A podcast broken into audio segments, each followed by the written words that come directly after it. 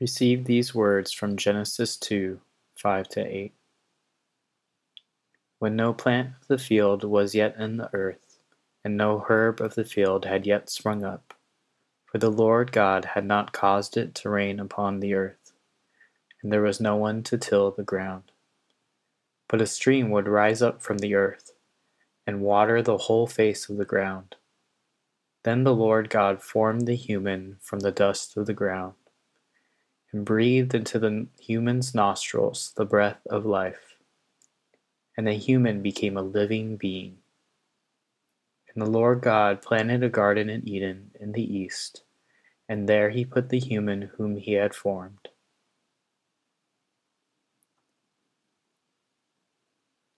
Reflect on the Spirit's movement in you. When no plant of the field was yet in the earth, and no herb of the field had yet sprung up, for the Lord God had not caused it to rain upon the earth, and there was no one to till the ground. But a stream would rise up from the earth, and water the whole face of the ground. Then the Lord God formed the human from the dust of the ground, and breathed into the human's nostrils the breath of life and the human became a living being. And the Lord God planted a garden in Eden in the east, and there he put the human whom he had formed. Take a moment now to respond in prayer.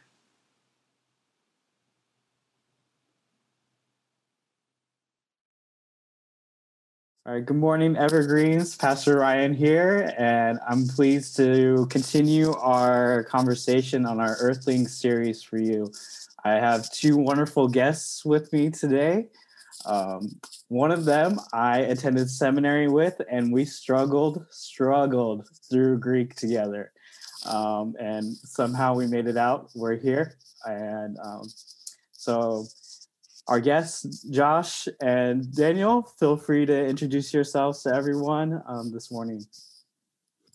Good morning, everybody. My name is Josh Lopez Reyes. My pronouns are he, him, his, and uh, very excited to be here with the Evergreen family. And as Ryan mentioned, uh, excited to now collaborate post seminary and post that uh, brutal Greek class. So I'll pass it to my colleague Daniel to introduce himself. Hi, my name is Daniel. Uh, my pronouns are he, him, his, and um, glad to be here to be part of this discussion. I am also a Fuller Theological Seminary graduate of 2019. And so hopefully the things that I learned there, but also my own experience doing this work, um, also in this project, hopefully will inform your discussion. Yeah, thank you both so much for taking the time to be with us this morning. We appreciate it. So, to start us off, our scripture passage for today is Genesis 3 17 to 19. Daniel, Josh, could you share a little bit about how you currently read this passage? All right. And before I go, I certainly want to make sure. I mean, we can't really have a discussion around land if we haven't really acknowledged that the land that we are situated on has been stolen, right? And so I certainly Absolutely. want to acknowledge um, the the indigenous communities that were here before us, right? So we're mm. talking about the Chumash and the Tongva in Los Angeles area. Absolutely. And so we certainly want to acknowledge the pain and the hurt that is still here, that still hasn't been reconciled, especially mm. in our own theology. Um, mm. And theology that, that justified us taking this land from them. And so I think first, before we even talk about land, is we have to acknowledge the wounds that are present. And so with that, when I read the scripture, I think it, I love what you were saying, right? It's like reading, you have to read the scriptures through Christ. And you have to understand that even Christ was reading the scriptures through context. And so he was uh, adapting his own Jewish lens. He was also adapting his um, kind of his uh, eco, um, was that uh, economic status and to where and to the way that he saw scriptures right and so and the way that he was applying scripture and so when i look at this verse i also look at it speaks to the status of the relationship between humans and God, but it also speaks to the relationship between humans and land and God and the land. And the land is often referred to as like Mother Earth and God the Father. And so God is the as the masculine and the earth as the mm. feminine. And so it's no surprise that in a patriarchal society that has historically and still present day discards the lives and rape the bodies of women and young girls, that we would do the same to Mother Earth. Mm. Uh, oftentimes we try to partition our lives and kind of separate the spiritual from the physical as as a result we dismember our own identity and we dismember, uh, dismember our own faith and our stories and, and lives are you know are connected to the land so much there, there are so many narratives that that conjure up just by stating my association with a particular a particular land. So when I say that, you know, I was raised in inglewood you have an idea what inglewood is. So therefore, Ingle, the story of inglewood is associated with my story. So they come together, not separate. Mm-hmm. And, and, and so when I think about that, I think about even the ways that Christians, um, the ways that they look at land. And so they, and, and it seems like the only place that they prioritize is heaven as if heaven and earth weren't made at the same time in tandem in partnership um, in coexistence right and so jesus cements this idea when he you know in luke and and matthew when he when he demonstrates and he models the lord's prayer when he says our father in heaven hallowed be thy be your name your kingdom come your will will be done on earth as it is in heaven. So he makes, mm. right? He's showing this symbiotic relationship between heaven and earth. We can't prioritize heaven without prioritizing earth. They go hand in hand, just like justice and righteousness, right? When you look throughout the Bible, you see that those two things go hand in hand. So heaven and earth go hand in hand. So if you desire to be in heaven, you must have the same the same desire, the same want for the earth with the same fervor, right? And so I think it's important when we talk about land, we talk about our connections, we talk about our relationship with land. And I think that particular verse really dives deep into what is our relationship with land. Mm. And when you assess that, you will see that if you have a problematic or dysfunctional relationship with the land, you also have a dysfunctional relationship with God you have a dysfunctional relationship in the way that you read the Bible and theology, in the way that you practice theology. Mm. I mean, what are your thoughts on that, Josh? Yeah, thank you, thank you, uh, and preach it.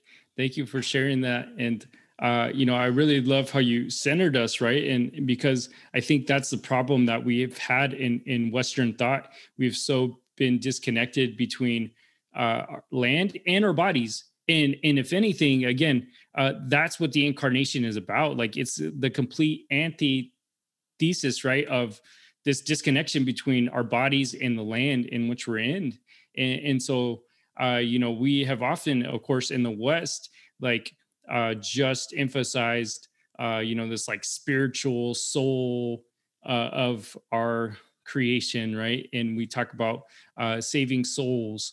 But the the the redemption uh, of of Christ is not just that of you know individual souls it, it is of the world. And so in the biblical tradition what you said reminded me of, of course in genesis we're, we're hearing about this garden right? This garden of life where uh, there's thriving in, in this symbiotic relationship between humanity and all of creation. And and then uh, I'm jumping ahead a little bit. I, I, know as a community, you all will go there eventually, but in the book of Revelation, right, um, in in the biblical tradition, it continues on that that uh, idea. You know this this kind of uh, idea of pa- the paradise of the garden, but there's this new city. You know, it's this new Jerusalem that it talks about in Revelations, and it, it, it is this garden city you know and what i think is beautiful is that of course the garden alludes to god's work right it's god's creation but cities are the work of humanity you know urban centers are the work of us. And so when you see this this uh, idea at the end in, in revelations it's this combination of the work of god and the work of humanity coming together to redeem the world right? Not just individual souls. And um you know thank you for reminding us that we are on stolen land right? We and and i think that changes our theology and it changes our praxis when we when we recognize that. And i think it's kind of a great segue for um, what we're trying to do with our radix project right?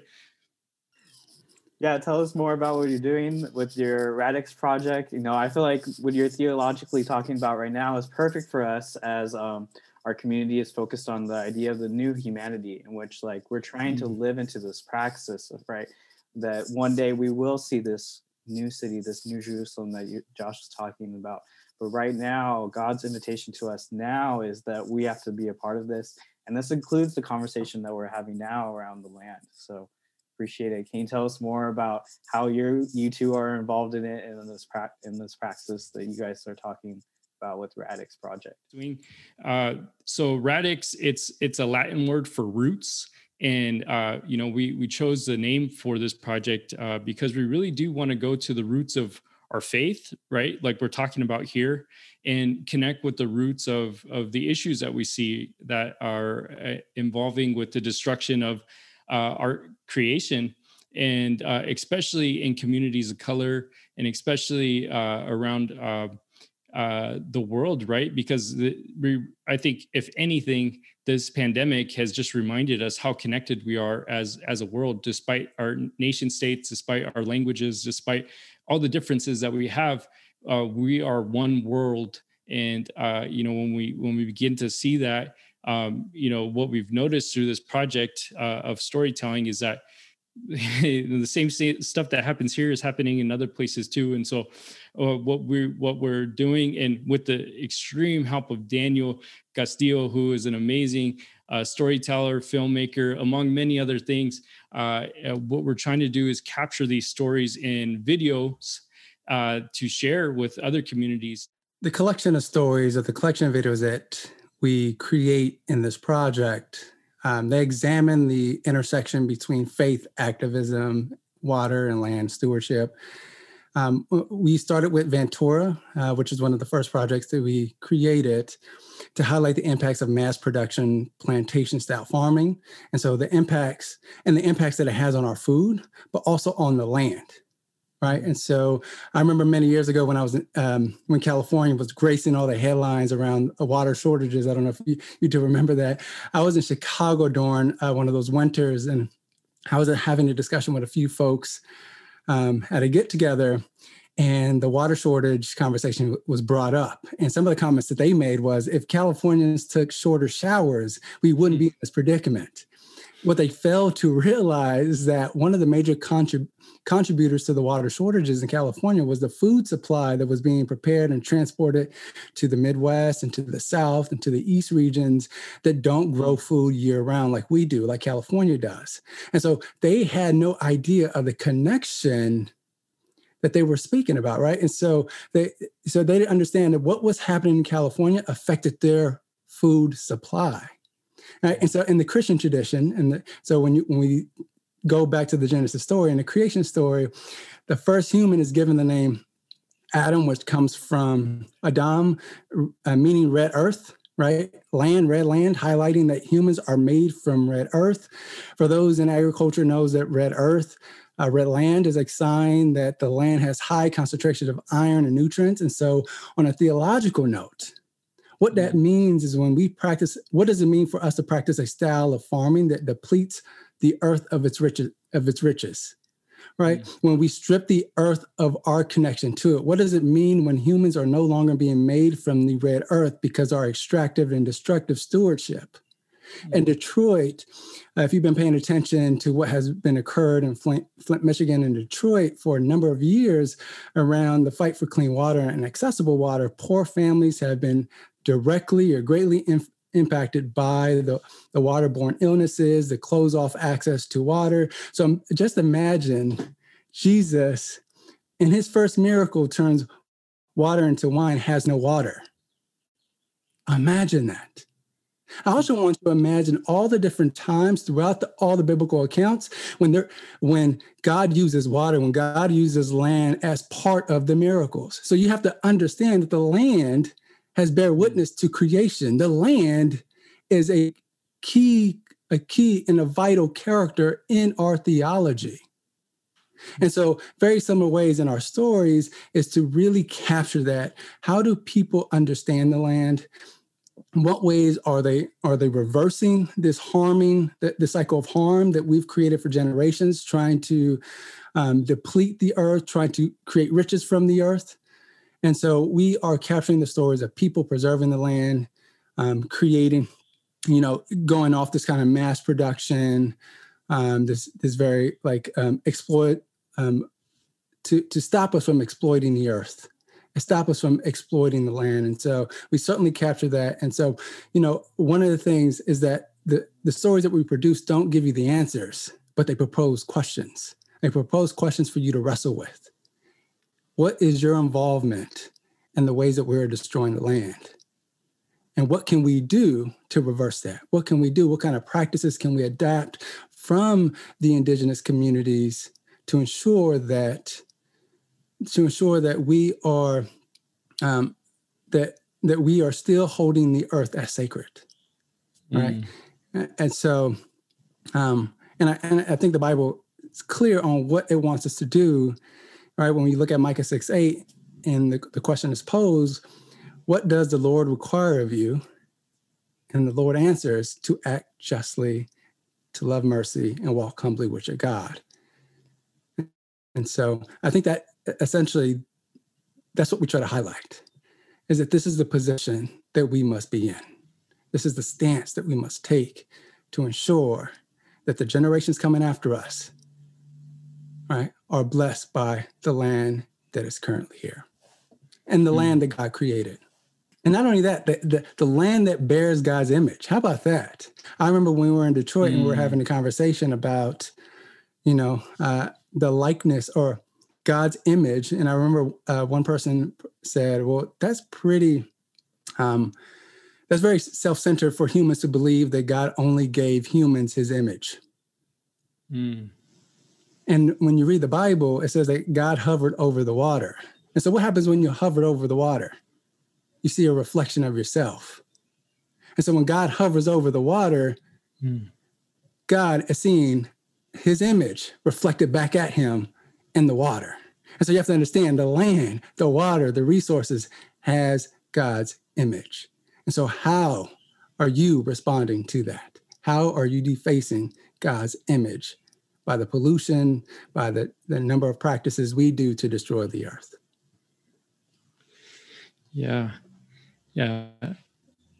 And, and uh, just really quick, like, I think that uh, these issues are so huge, right? And they can become overwhelming when we think about them because at the end of the day uh, all as human beings we're we are basically just in our existence the way that we live on earth it's destroying it right? It's uh, our, our everyday common ways of living. But uh, what i've been inspired by in this project is seeing how communities uh, they're doing their part in their little local pieces of the earth you know? And i think that these you know like as a community as a local church you know as as all of our communities we have that opportunity you know we have that opening to to be a part of god's redemption in our little corners and that creates a ripple effect that will change the world you know? Like individually we can't change the world but collectively when we all do our little parts you know it does make a, a huge impact and and i think that's what we need to to continue to learn how to do as a community as the christian community. Yeah on that note josh do you have any action item tips for us the places that maybe if this is resonating with us this morning what is some actions that we can take um, moving forward? And how can we stay yeah. involved or hear a little bit more about uh, plugging into what radix project is doing? Yeah thanks thanks for asking. Uh, definitely uh, want to uh, invite uh, you know the evergreen community to uh, invite us to do a screening. We've so far out of the three communities we mentioned we have uh, the video ready for one of those communities and we're currently doing screenings where we do talk about you know as daniel mentioned questions to really uh, help to discern you know how can we get involved and and you know what's the impact that we can do. Um, so i think that's an immediate thing that comes to mind. Um, and uh, i'll let daniel also answer the question of how you could follow our work um, and we, we could also link up our website where we're at where you can also find more resources that relate to eco justice and in christianity yeah, certainly follow um, our Facebook, our YouTube. The Facebook is certainly where you're going to get a lot of the information. Our YouTube is where you're going to see it when our videos drop.